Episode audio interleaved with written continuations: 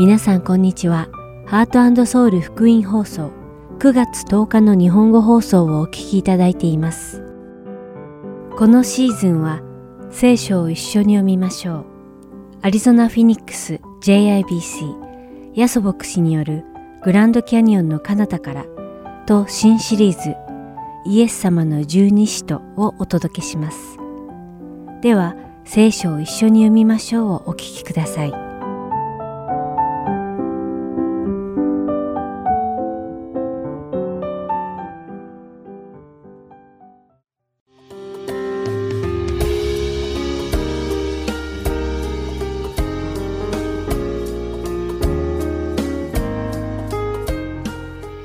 さんこんにちは。聖書を一緒に読みましょうのお時間です。お相手はダイヤモンド優子がお送りします。ガラテヤで使徒パウロが教えたのは、救いが信じることによって与えられるということでした。事実、多くのクリスチャンは、救いは信じることによって授けられるということを知っています。しかしここで一つ、人々が勘違いしやすいことを話したいと思います。それは、救いは信じることによってのみ授かるので、立法は守ってはならないと考えてしまうことです。確かに使徒パウロは、人は行いによって救われると主張する人たちを批判しました。しかし、ここで間違ってはいけないのは、使徒パウロが批判したのは、人々が立法を守ることを批判したのではなく、彼らが立法を守ることで救われると教えていることを批判したのです。ここには明確な違いがあります。そしてその違いを説明するために、使徒パウロはアブラハムを例として説明しています。創世記15章でアブラハムは75歳を超えても未だに子供がいませんでした。しかし、そのようなアブラハムに神様は夜空の数えきれないほどある星々を見せ、アブラハムの子孫がこの星々のように大勢に増えるとアブラハムに約束されました。まだ一人の子供もいなかったアブラハムは神様のその約束を信じました。アブラハムは自分の子孫をこの夜空の数えきれないほどある星々のように増やしてくださるという神様の約束を信じたばかりか、そのような素晴らしい力があることさえも信じたのです。そしてアブラハムが神様の約束を信じたので、神様はアブラハムの信仰を義と認められたと創世記15章6節に記されています。その後、アブラハムの人生は神様の導きに従い少しずつ変わっていきました。途中でアブラハムは間違った選択をすることがあったり、信仰の弱い決断を下したりもしましたが、神様はアブラハムを信仰の父として立てられたご決断を変えることはありませんでした。そしてアブラハムが100歳の時、神様はアブラハムに愛する息子イサクを全焼の捧げ物にするように命じられました。愛する息子を捧げ物にしろなどという恐ろしい試みにもかかわらず、アブラハムは信仰によってイサクを全焼の捧げ物として手にかけて捧げようとし、彼の神様への絶対的信仰を表明したのです。これだけ聞くと、アブラハムが子供の命を何とも思わない無情な父親のように聞こえますが、そうではありません。ヘブル人への手紙11章によると、アブラハムは、神様がアブラハムにイサクから出る者があなたの子孫と呼ばれるという約束を信じていて、また神様には死者を蘇らせることもできる道からがあると考えていたとあります。つまり神様はイサクからアブラハムの子孫が出るとおっしゃったので、アブラハムは万が一イサクが神様のご命令により死んでしまったとしても、神様はイサクを死から蘇らせて、そのお約束を守られるに違いないと信じていたのです。ですから神様の指示に従ってイサクを全焼の捧げ物にしようとしたのです。これが聖書が示している信仰と立法の関係なのです。立法を守ることは信仰があるからこそ可能なのです。神様に対する信仰はないけれど、立法だけは守り、その立法を守ることによって神様の御国に入れると考えることは間違っているのです。つまり、立法を守るだけでは救いに至らないことを教えているのです。信仰あっての立法なのです。さらに、信じる人たちが守らなくてはならない立法は、モーセの立法613項すべてではありません。新約の信徒たちには、たった一つの立法だけが与えられました。それは、互いに愛し合いなさい、というものです。私たちは救いに至るために互いに愛し合うのではなく、信じることによって救われたものとして互いに愛し合いながら生きていくということです。これが信仰と立法の関係なのです。これを間違わないように気をつけてください。私たち神の子は、この互いに愛し合いなさいというイエス様の戒めを守らねばなりません。しかし、天国に行くためにその戒めを守るのではなく、天国へ行くものだからこそ、その戒めを喜んで守るのです。そのことをガラテヤ人への手紙3章11節では、義人は信仰によって生きると記しているのです。信仰は私が生きていく原動力になるということなのです。信仰によって生きてゆける恵みが皆様に注がれることを願います。それではお祈りします。愛する天の父なる神様、皆を賛美いたします。私たちが信仰によって救いに至ったものとして、互いに愛し合いなさいというイエス様の戒めを喜んで守りながら生きていけますように、どうか導いてください。イエス様の皆によってお祈りします。アーメン。それでは今日の聖書箇所、ガラテヤ人への手紙3章1節から14節をお読みして、今日の聖書を一緒に読みましょう終わりたいと思います。ああ、愚かなガラテヤ人。十字架につけられたイエス・キリストがあなた方の目の前にあんなにはっきり示されたのに、誰があなた方を迷わせたのですか？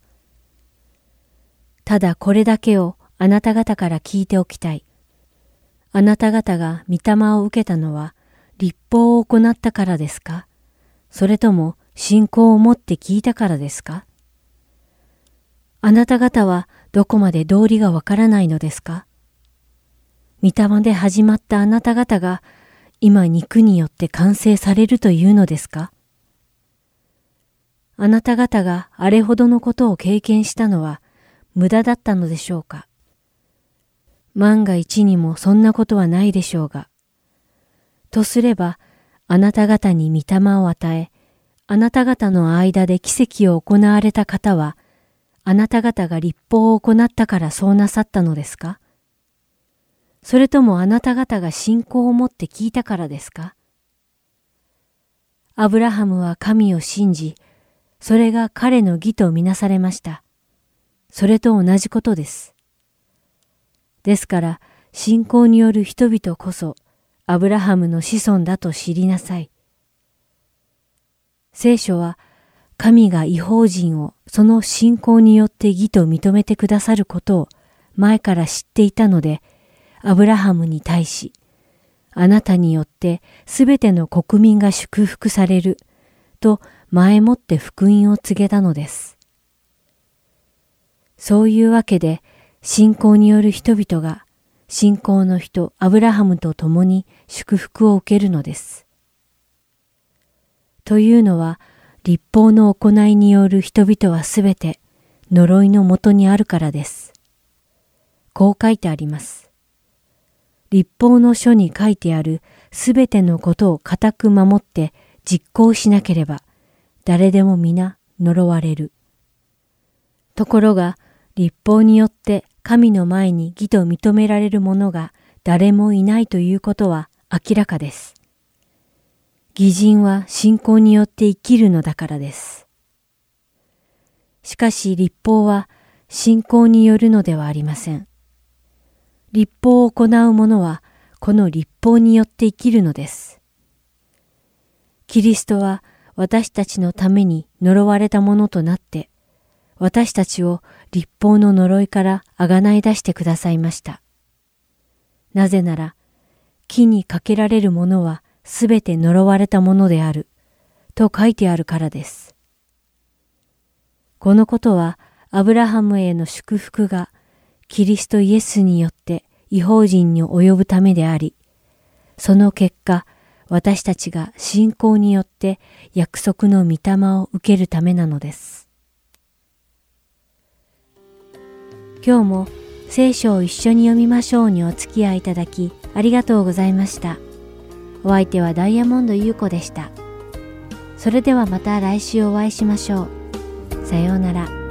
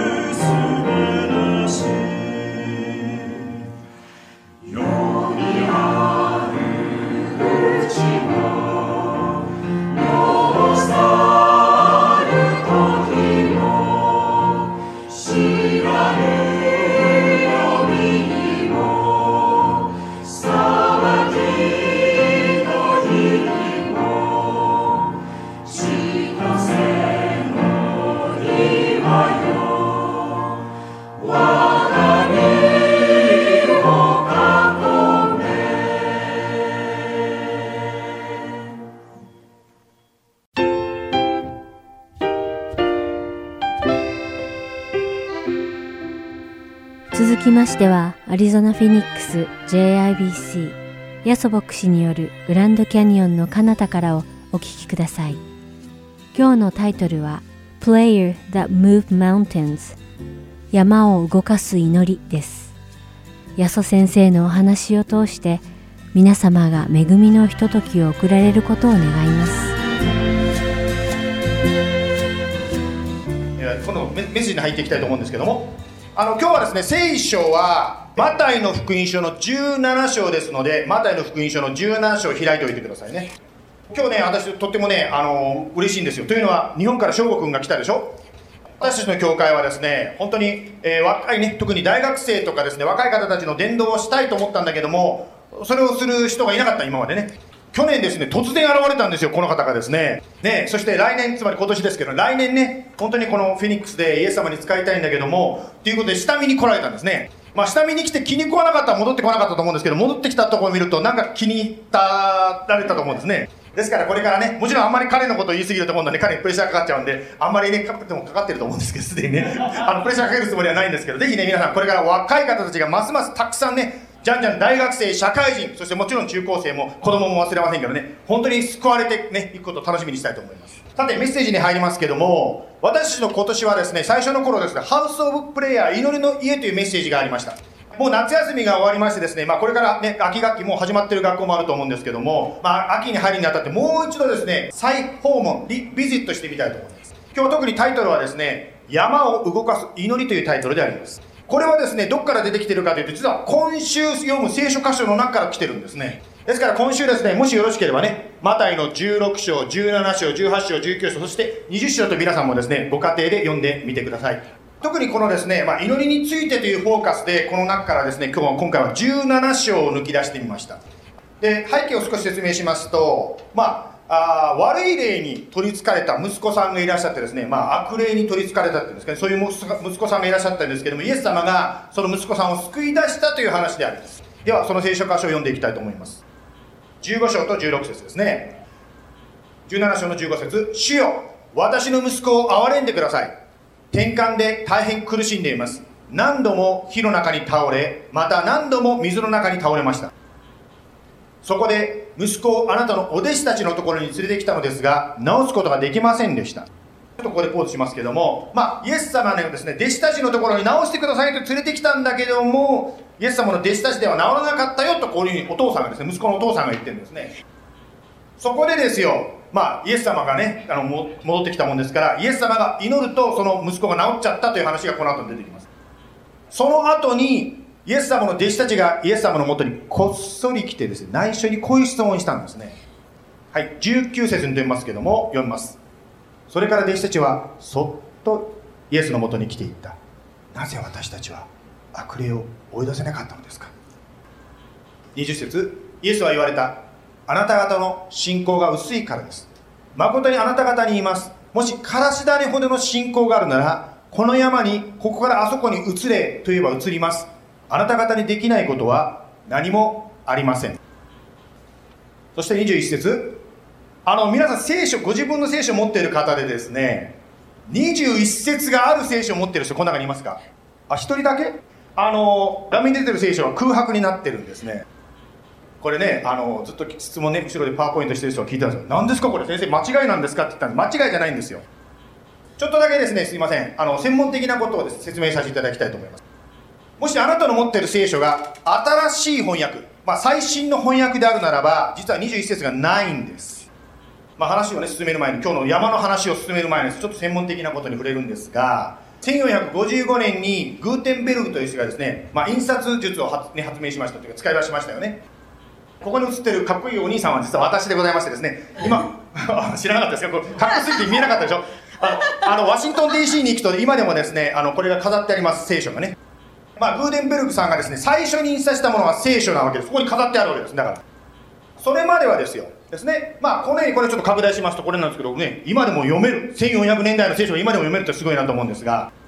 ちなみにラテン語なんでね、ちょっと読みにくいと思うんですけど、普通にね、読むとね。まあ、それは余計な話ですが。とにかくですね、それまでの間、印刷術が発明されるまでの間はですね、一時一時ですね、人間が手でコピーしてた。これが聖書であります。中にはですね、ただそのまんま右から左にコピーするんではなくって、解説付きでですね、コピーしてくださったですね、まあそういった親切な人もいらっしゃったわけですね。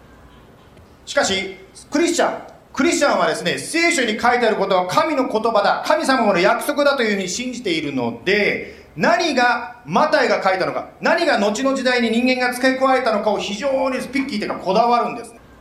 で、こういうことを研究している方がいらっしゃってですね、まあ、専門家の方たちが研究した結果、実は21節というのは、後の時代に移すときに付け加えたものであるということが分かったので、21節は最新の聖書から取られてるんですね。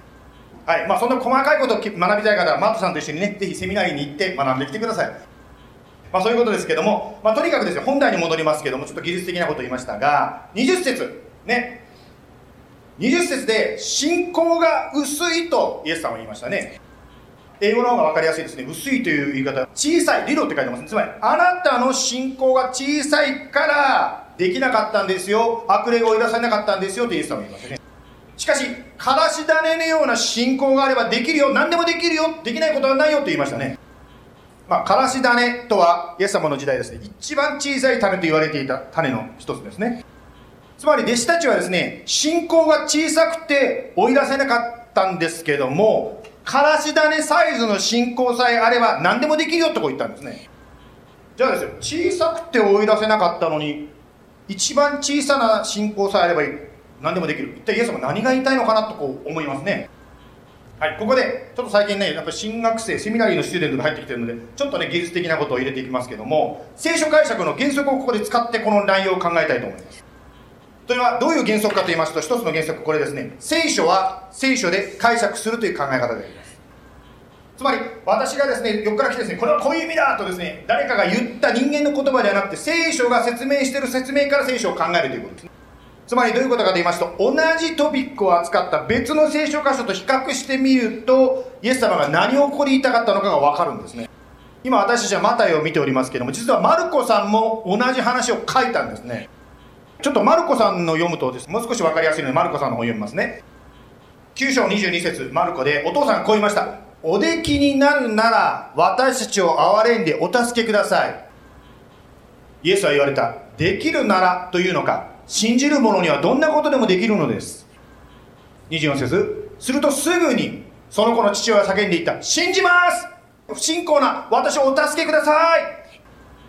ここでイエス様はもしできるならと言ったんですかとこう、つまりその子のお父さんはイエス様が治せる、自分の息子を治せる、癒せるとは信じてなかったようでありますね。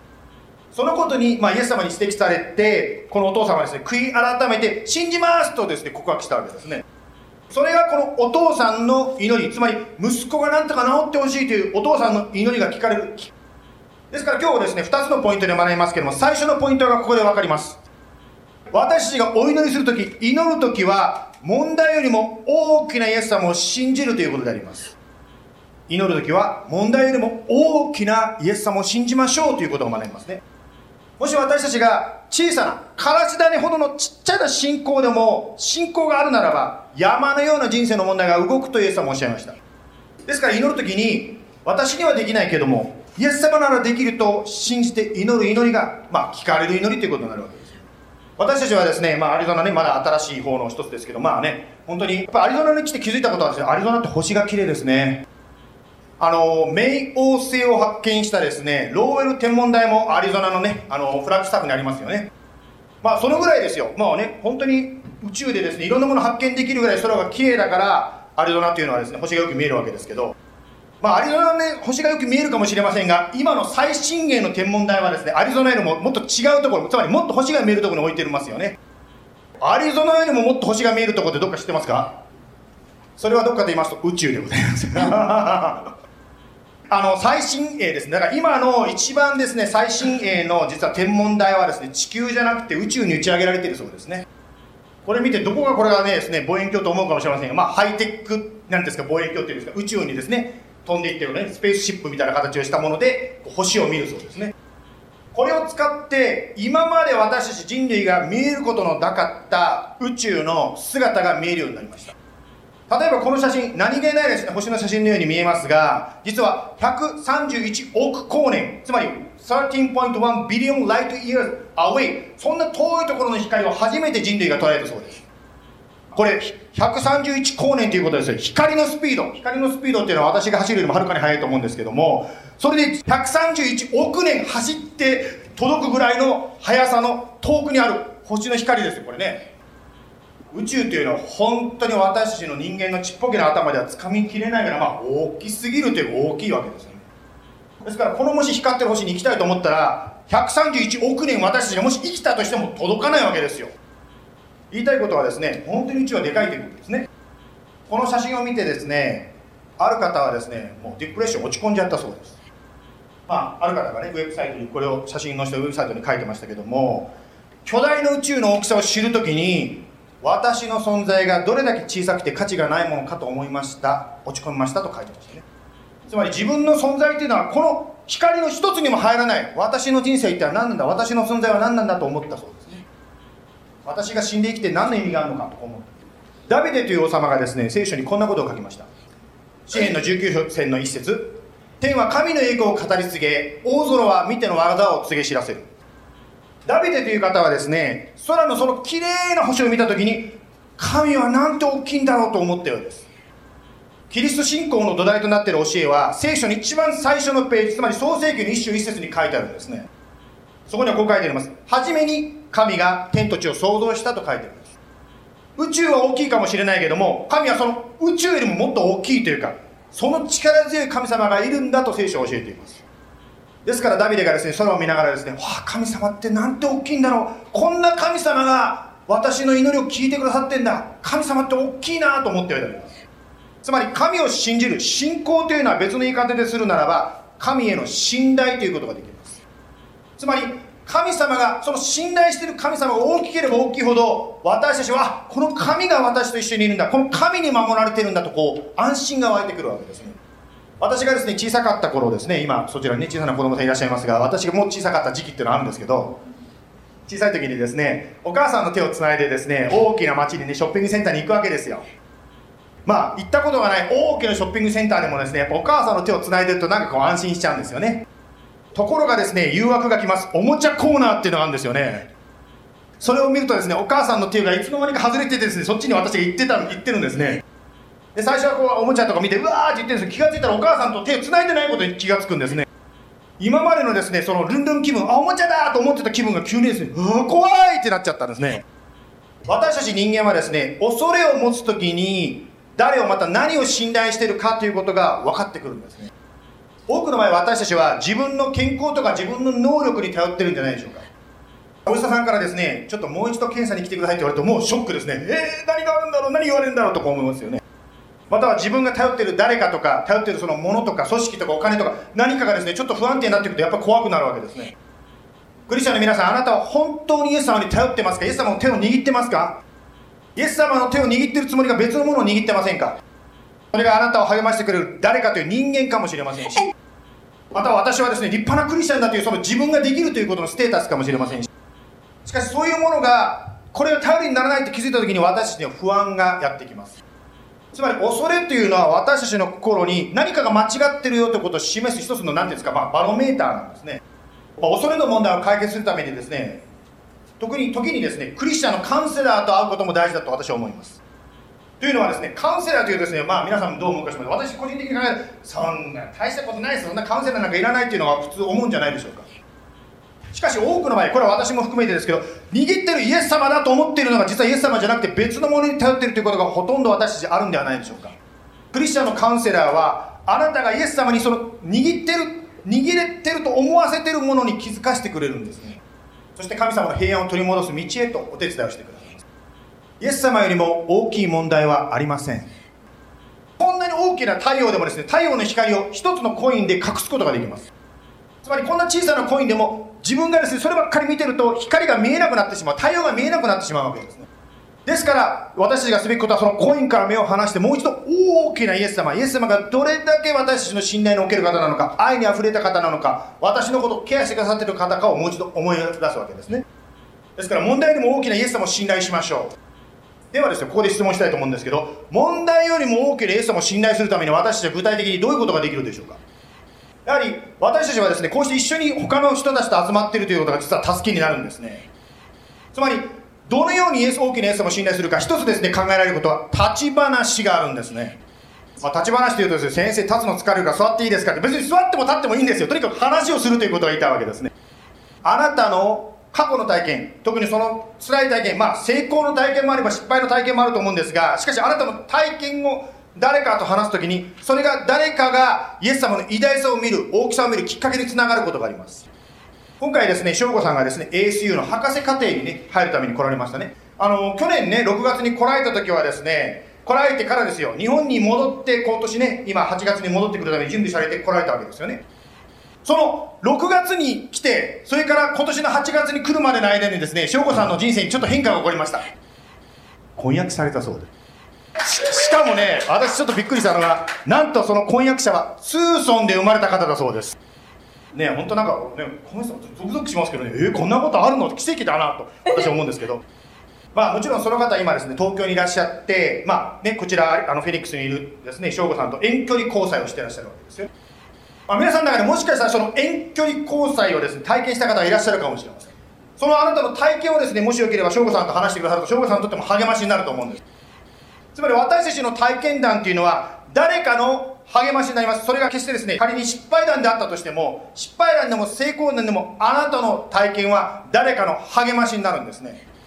特にあなたがクリスチャンでイエス様と一緒に歩んでる中で祈った結果起こったことがあるならばそれはますますですね相手がイエス様が大きいなということを知るきっかけになると思います。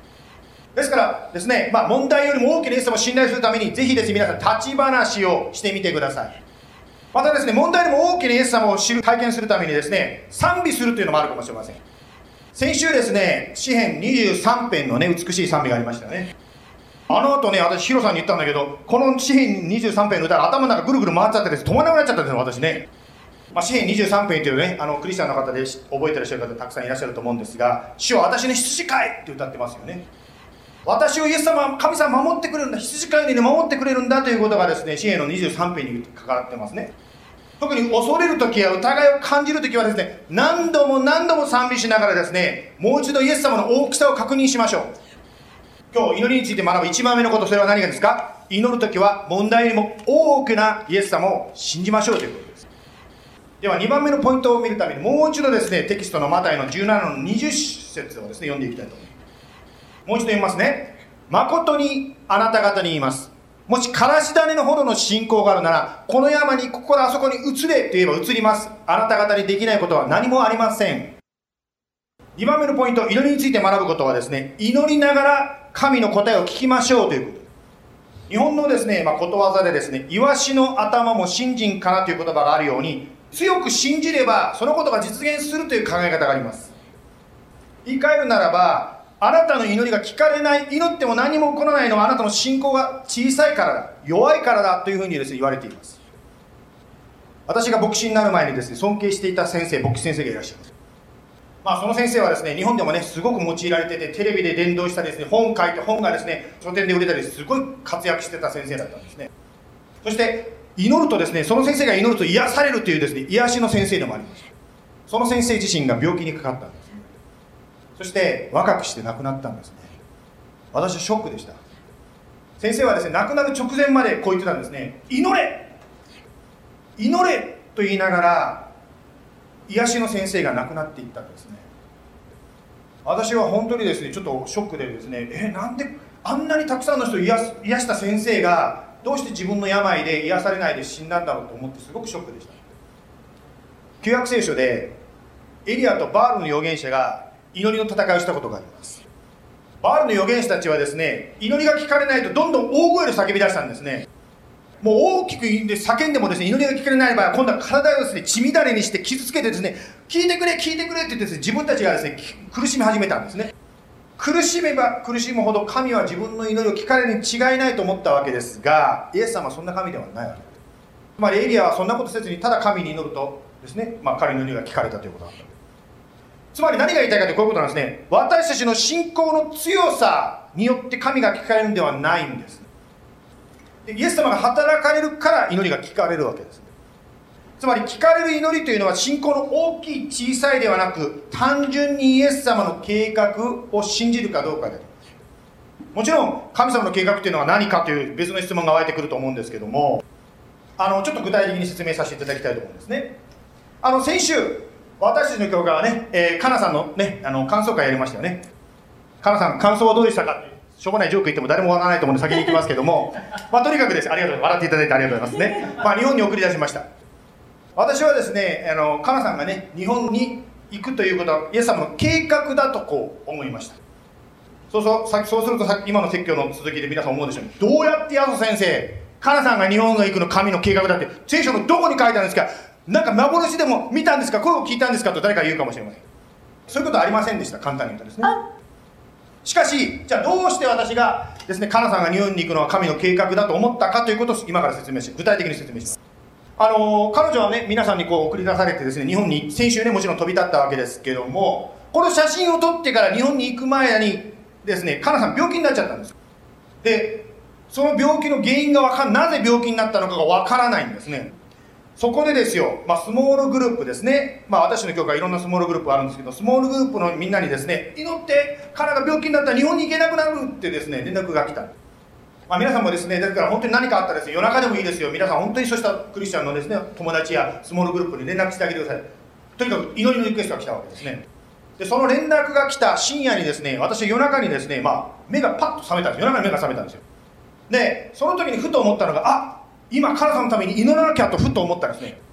で、どう祈ろうかなと思った時に、私はその時頭の中でですね、カナさんに対するイエス様の計画は何かを考え出しました。カナさんの人生の中でイエス様がされてきたことを考えたんですね。2年前、まだカナさんがクリスチャンじゃなかった時の話です。カナさんがですね、高校で私の息子のケイラブに会ったんですね。そして誘われて JIBC に来るようになりました。彼女が来始めてですね、あイエス様のすごい祝福もらおうと思ったら、彼女はなんとですね、コロナにかかっちゃったんですね。JBC もですね、まあ、彼女だけじゃなくて私もそうですけど JBC 全体がコロナにかかっちゃったんです。私はですねもうね牧師としてですねもうとっても落ち込みましたその時ね。特にカナさんは家族の中でクリスチャンいないわけです一人だけですよ。一人だけのですねクリスチャンねあのちょっと興味を持って来始めた高校生が教会に来たらコロナにかかって帰っちゃったっていうことですね簡単に言えばね。聞いたらですね、カナさんのお母さんもコールフットにかかったって、もう本当に私ですね、まあ、頭抱えてですね、私たちは何やってんだ、イエス様を伝えるはずがコロナを伝えてしまったと思ったんですね。その時に私思ったのは、私が親だったらこう思うと思うんですけど、何よ、うちの娘を教会に行くこと許したら何？病気もらって帰ってきちゃった。こんな教会二度と行くかって、こう言うと思うんですよね。私だったらそう思うと思うところがですね、私も本当にびっくりしたんですけど、だからイエス様、私じゃなくてイエス様だなと思ったのは、そのコロナで教会が閉じちゃった、クローズされた時にですね、カナさん何しましたか？インターネットを通してですね、JIBC の礼拝を見続けたんですね、それでも。そして娘が見てるからお母さんもですね、一緒にですね、ビデオの礼拝見るようになったんですね。そしてこのコロナのですね、まあことが終わった後ですね、お母さんとお二人で教会に来て、そしてイエス様も二人とも信じてバプテスマ受けちゃったんですね。まあその時からですよ、かなさんはですね私は将来日本の大学に入りたいんだということをですね私たちに言ってたんですね。ですから私はですねじゃあ、ね、高校卒業して大学に行くまでの間今このフェニックスでユースの働きをしましょうと言ってですねかなさんまたですねあやさんお二人がですね親子でですね JIBC のユースの働きをずっと導いてくださったんですね。その働きを先週終えて JIBC の働きを卒業してそして日本に行くといった時に病気になっちゃったわけですよ。お医者さんもどうして病気になってるその病気の種類が分からないなんでこの病気があるのか分からない。ですからですね私はそれを聞きながら今までのこの2年間の経緯を思い出す時にあカナさんがイエス様と出会ってそして日本に行くことは神様の計画の一環だ。その卒業式を終えて今出る時にそれが止まってしまったというのはこれは神様が彼女を使わす前にそれを妨害している病気というのがあるんじゃないかと思ったんですね。そこで私はですね夜中に起きた時にこう祈ったんですね。あなたが本当にカナさんを日本に使わせるという計画があるならばどうぞ今あなたの栄光のために彼女を癒してくださいとこう祈ったんです。ねそしたら明け方にですね連絡が入ってきました。カナさんがですね回復に向かっているもう病院からリリースされた家に帰ることができたと。ですから私はその時であやっぱイエス様は真実だなと思いました。つまりイエス様はいろんなですね妨害やいろんなことがあってもつまずくようなくじけそうなことがあっても必ずイエス様を信頼しているならば計画を実行される真実なお方だ。ぱりいろんなですね目先の問題小さなコインではなくって大きなイエス様とそのイエス様の計画を信頼して立つ時に聞かれる祈りっていうのがあるんですね。ではですよ聞かれない祈りというものをどう考えたらいいんでしょう祈っても祈っても何も変わらない。実は聞かれない祈りというこの質問の言葉が間違ってるんですね。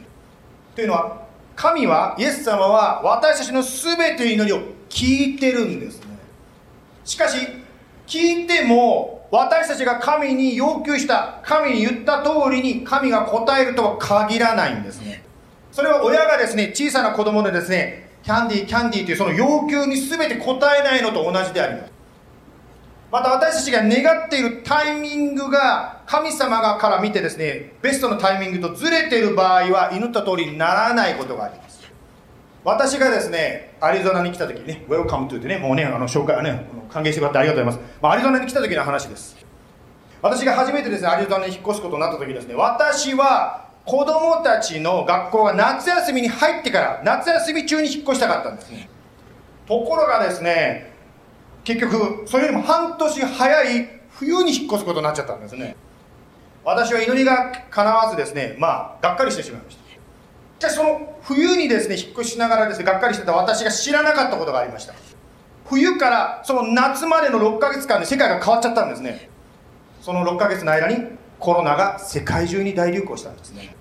ですから神様がノーダメ今じゃないって言ってもですね神様のタイミングは常に完璧であるわけですね。ですから私は祈る時に祈りながら神様の答えを聞く必要があります。もしかしたら祈りが答え答えられないのはあなたがですねプッシュプッシュしてる「ノーこれでお願いします。これでお願いします。これでお願いします」って自分の願いばっかりぶつけて神様が何を言ってるのか何を考えてるのか聞いてないからかもしれません。じゃあどのようにして神の答えを聞くんですかということですね。はい。まあ、基本中の基本を紹介させていただきたいと思うんですけど先ほど私の心の内をちょっと言いましたけども一番誰でもできる基本中の基本は何かと言いますと聖書を読むということです祈りと聖書を読むということはペアになっております。つまり祈って自分の願いを神に伝え聖書を通して神の答えを聞く。このキャッチボールがクリスチャンライフなんですね。まあもちろん一人で聞くならば聞き間違いもあると思います。だからこそ私たちはですねこうやって教会でねみんなで聖書を読みながらみんなで聞いていく。その中でだんだんですね分かってくるんですね。祈りで神に語り聖書を通して神に聞く。これを繰り返していく中で私たちの心がだんだん神に近づいていきます。自己中心の祈りがですねだんだん神の計画をその実現を願う自分の祈りに変えられていくんです。神の計画は私たちに災いをもたらすものでなく希望にあふれたものであります。そして私たちがその神の計画を祈るので祈りが聞かれるわけです。今日は祈りということでマタイの福音書17章から2つのことを学びましたね。1番目祈る時は問題よりも大きなイエス様を信じましょう。2番目祈りながら神の答えを聞きましょう。お願いしましょう。イエス様あなたは弟子たちが祈りが聞かれなかったというその体系の中から私に現代の私たちに教えてくださっています。もちろん私たちも祈ったらすぐに祈った通りのことが起これば頭でとか誰かに説明してくださってもなくらさなくてもあイエス様は本当にいるんだジーザスは本当に生きてるんだというふうに分かるでしょう。確かに祈ったらすぐにそのようなことが起こることもあります。しかし祈っても祈っても何にも起こらない何にも変わらない時もあります。イエス様今日のこの17章から本当にあなたの働かれる技山が動く祈りは何かということを教えていただきました。どうぞ私たちが本当に問題に出会う時難しい問題に出会う時まず自分よりも大きな問題よりも大きなイエス様に目を向けることができるように助けてください。他の人と話し合う時に本当にその方がその問題よりも大きなイエス様を信頼するようにまたその大きなイエス様に祈ることができるように助けてください。祈りながらあなたが何を考えてらっしゃるのかあなたの声を聞くことができるそのようなへりくだった心を私たちに与えてください。あなたは私たちが思う以上に私たちのことをよく知っておられます。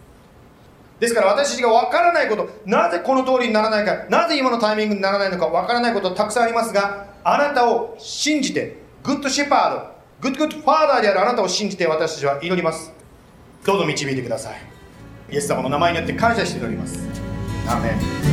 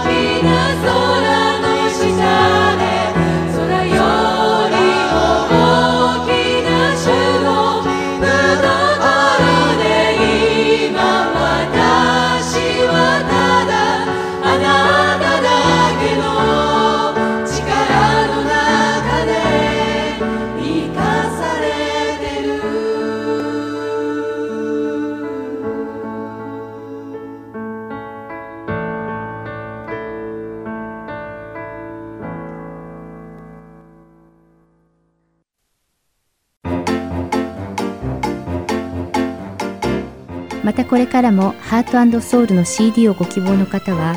ハートソウル .org at gmail.com heartandseoul.org アットマーク gmail.com までご連絡ください。ご連絡いただき次第送料無料にて送らせていただきます。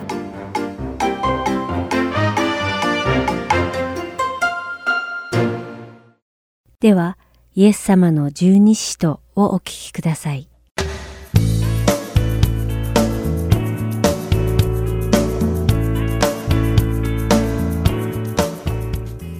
ハートソウル福音放送のリスナーの皆さんこんにちはイエス様の十二使徒の時間です。お相手は横山勝です。今日もイエス様に付き従った最初の12人の弟子である十二使徒たちの生涯を調べそこから主が語ってくださる霊的教訓を学んでいきましょう。さて今回は使徒ナタナエルについて見ていきましょ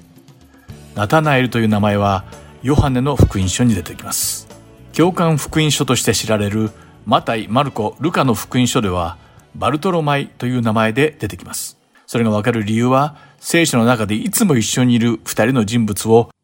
他の書と照らし合わせるときに矛盾が生じてナタナエルがバルトロマイでなければ辻褄が合わないからです。聖書では使徒ピリポはいつももう一人の使徒と共に出てきます。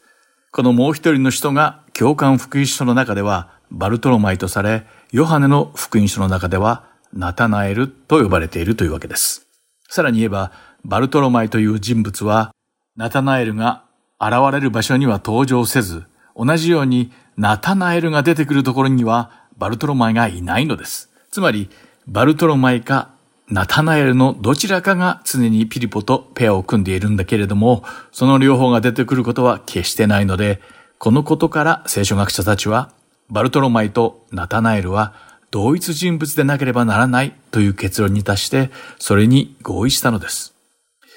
さて、このナタナエルという名前には、神様から与えられたという意味があります。同様に、神様からの賜物という意味もあります。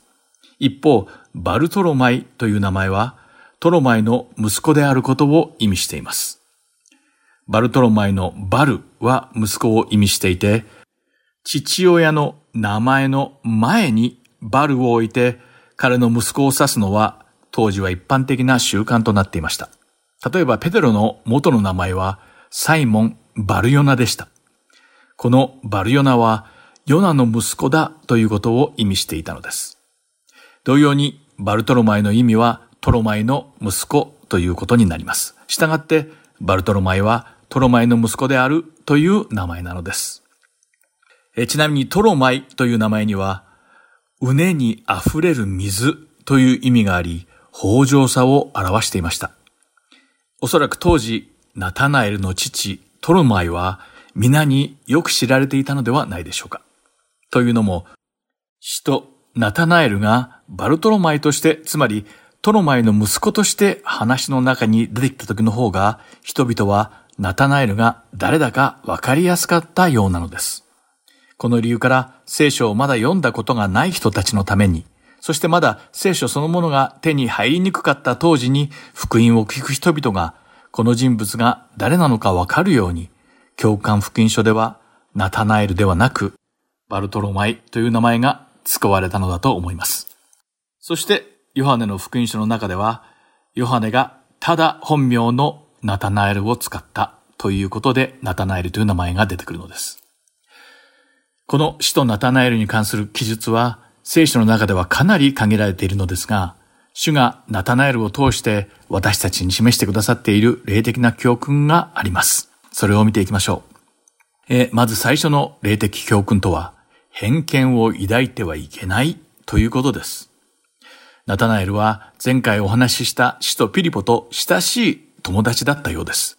ではその親友のピリポがナタナエルのところにやってきて何を言ったのかを覚えていますか？おさらいの意味も含めてもう一度その下りが書かれたヨハネの福音書の第1章の45節を読んでみましょう。彼はナタナエルを見つけていった。私たちはモーセが立法の中に書き、預言者たちも書いている方に会いました。ナザレの人でヨセフの子イエスです。とあります。これを聞いたナタナエルは、次のヨハネの福音書の第1章の46節で、かなり偏見に満ちた答えをピリポに返しています。読んでみましょう。ナタナエルは彼に言った。ナザレから何の良いものが出るだろう。ピリポは言った。来て、そして見なさい。と書かれています。この部分は日本語のリビングバイブルによると、ナザレだって？ナタナエルはびっくりしました。となっており、韓国語口語訳のメッセージ聖書によれば、このナタナエルの返事は次のように訳されています。ナザレ冗談でしょ。えー、ナタナエルがこのように返答した理由を理解するためには、この文脈に関する地理的及び文化的背景を考慮する必要が出てきます。ナタナエルはガラリアのカナの出身でした。カナとナザレは近くにあります。現代なら車で約15分の距離です。当時、カナもナザレも田舎の小さな町で、あまり人口も多くなく、そこに住んでいる人々はきっと近隣の村で何かが起きたなら、すぐその話は広がって知られたことでしょう。どうやらナタナエルは自分が育ったカナと同じような田舎のナザレで特別な子供が生まれるなどということは聞いたこともなかったし、それを信じられなかったのでしょう。ナタナエルがこのような答えをしたとき、彼はおおよそ次のようなことを考えていたのでしょう。ナザレのイエスだって私は子供の頃からナザレに誰か偉い人がいたなんて話は聞いたことがなかった。それなのに今あなたはこともあろうにこの世を救うメシアがあの小さな田舎の村から出てきたと言っているのかそれは全くのナンセンスだ。もしイスラエルの真の王のメシアがどこかから生まれるのなら、それはきっとエルサレムのような大都会からに違いないからだ。だからそんな話、とても信じられるわけがない。ですから、ナタナエルにはこのような偏見があり、とても懐疑的だったのでしょうね。私たちも多かれ少なかれ、皆何らかの偏見を抱いており、霊的な歩みにもそれは影響するかもしれません。聖書に書かれた理論だけに焦点を当てて、聖書を理解するために多分に知的なアプローチを取る人もいます。一方、感情的な側面ばかりにとらわれて、祈りを通して個人的な経験や奇跡的な道からの体験だけに偏って御言葉を捉えている人もいます。私たちの中には自分自身を保守的なクリスチャンだと考える人もいれば、進歩的なクリスチャンだと呼ぶ人もいます。また、キリスト教の伝統を守らなければならないと主張する人もいれば、伝統を超えたキリストにある自由を主張する人もいるのです。さらに福音を広める伝道こそが最も重要なことだと主張する人もいれば、地域社会で恵まれない人々の世話をすることの方がより重要であると主張する人もいます。ジョン・ストット牧師は自身の著書、バランスの取れたキリスト教の中で偏見にとらわれることなく、バランスに重点を置いたキリスト教の大切さを紹介しています。彼は私たちがクリスチャンとして持つべき様々なタイプのバランスについて語っています。それを少し見てみましょう。まず第一に必要なのは知性と感情のバランスです。